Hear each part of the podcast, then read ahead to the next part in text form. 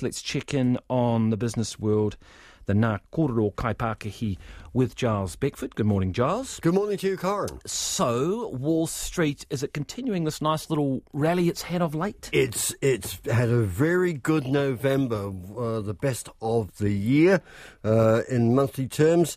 Uh, it's uh, posted solid gains on Friday. Comments from the head of the Federal Reserve, Jerome Powell, seems to have boosted hopes that rate rises are over, and that, of course, can only mean that rate cuts are coming uh, at some stage. Uh, so the Dow Jones average up 0.8%, the S&P 500 gained 0.6% and hit hits uh, its highest level of the year, and the Nasdaq was up half a percent.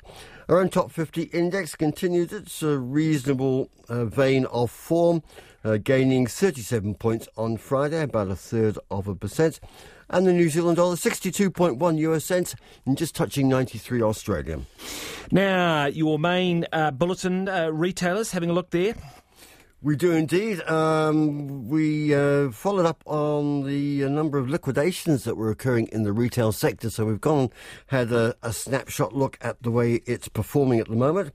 Inflation expectations are falling, or they were falling, uh, and that was the good news for the RBNZ. But new surveys suggest that perhaps they've stalled and that won't please the RBNZ. Uh, and we take a look at our latest export to the United States.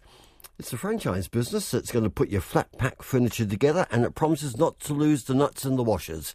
That and the latest Just from a brilliant idea, isn't it, Giles? It's I mean, no well, one.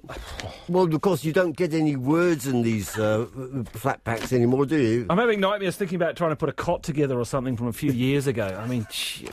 Talk about flashbacks. Anyway, the franchise will put pay to all of that and help the Americans into the bargain. Thank you very much, Giles Beckford. 26 minutes past six.